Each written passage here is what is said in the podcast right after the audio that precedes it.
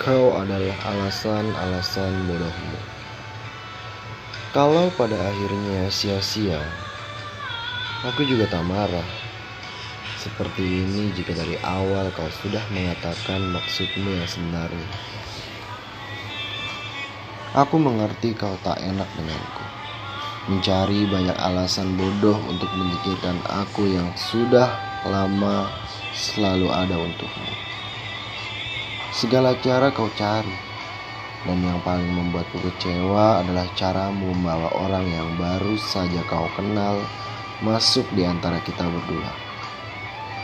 Lalu dengan sepihak mengatakan bahwa dia adalah yang selama ini kau idam-idamkan. Yang dari dulu menyembuhkan luka-lukamu itu aku. Dia tak pernah tahu yang dari dulu menemanimu ketika kau terjatuh.